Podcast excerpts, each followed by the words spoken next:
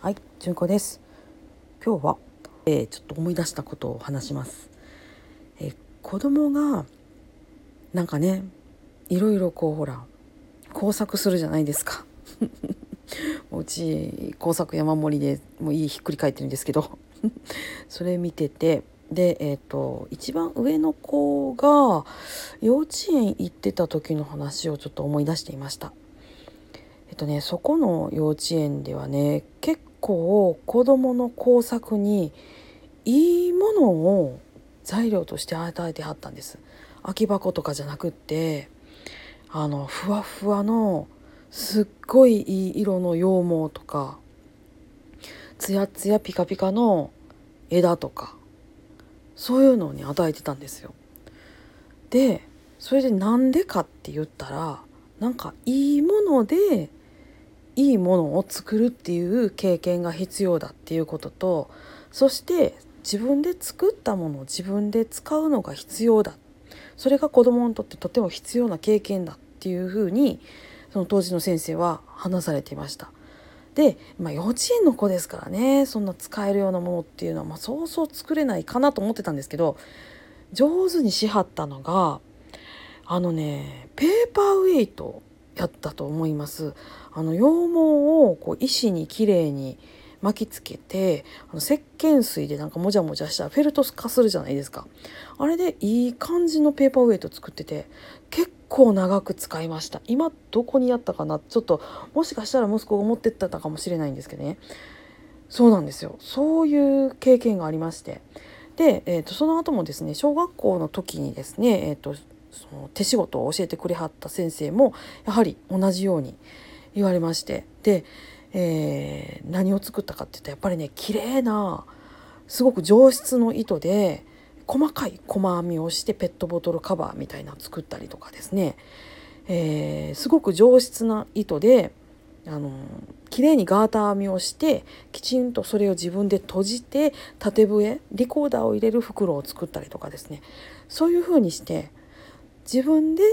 作ったものを使うっていう体験をすごくさせてました。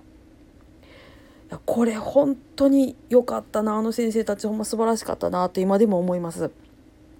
残念ながらねあの今はちょっとその先生たちとは離れたところで暮らしているので、えー下の子たちにはその経験はねさせてあげられてないんですけれどもその時に先生また言うてはったんですよ。あのね何かを作って誰かにあげようっていう気持ちっていうのはとても尊いものだけれど自分では使えないようなものなのにプレゼントだからって言って、えー押し付けるような形になっては本当にいけないのっていうこととか自分で作ったものを自分で使うっていうその責任ある態度っていうのが子供の中の何かを育てるからとても大事なのみたいな話をされててなんかねそれをそんな話を思い出していました。うんだからねなんかねキットとかっていう風に出ててねでそれを完成させるっていう経験私もやっぱり何回かしててやっぱキットすごいなって思うのは高かったキットやったらやっぱ綺麗なものができるんですよ。一番綺麗なのがだ何一番綺麗なものができた何やったかって言ったら私あのホビヒラホビーレっていうところで、え細い糸で作るあのレース編みのストールっていうののキットを買ったことがあるんです。年単位かけて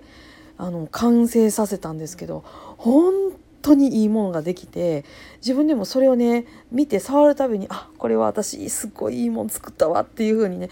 やっぱテンション上がるんですよ。で使ってても嬉しいし、うん、なんかねそういうのを思い出しました。やっぱりねなんかそのあの子供に与えるものがいいものであるっていうこととかの子供が作ったものを本人に使わせるそしてそれがそのとてもいいものとして使うとか生活必需品とか自分のせあの学校に必要なものとして使うっていう体験っていうのの大きさをちょっとね最近感じるなと思って、えーこのような話をしました。もうめっちゃ思い出話で全然そのこうまとまりなく喋るままだったんですけど、えーよかったらなんかこう思うとこあったら教えてください。はい、ありがとうございます。えー皆さん今日もどうぞ安穏な一日をお過ごしください。ありがとうございました。それではまたごきげんよう。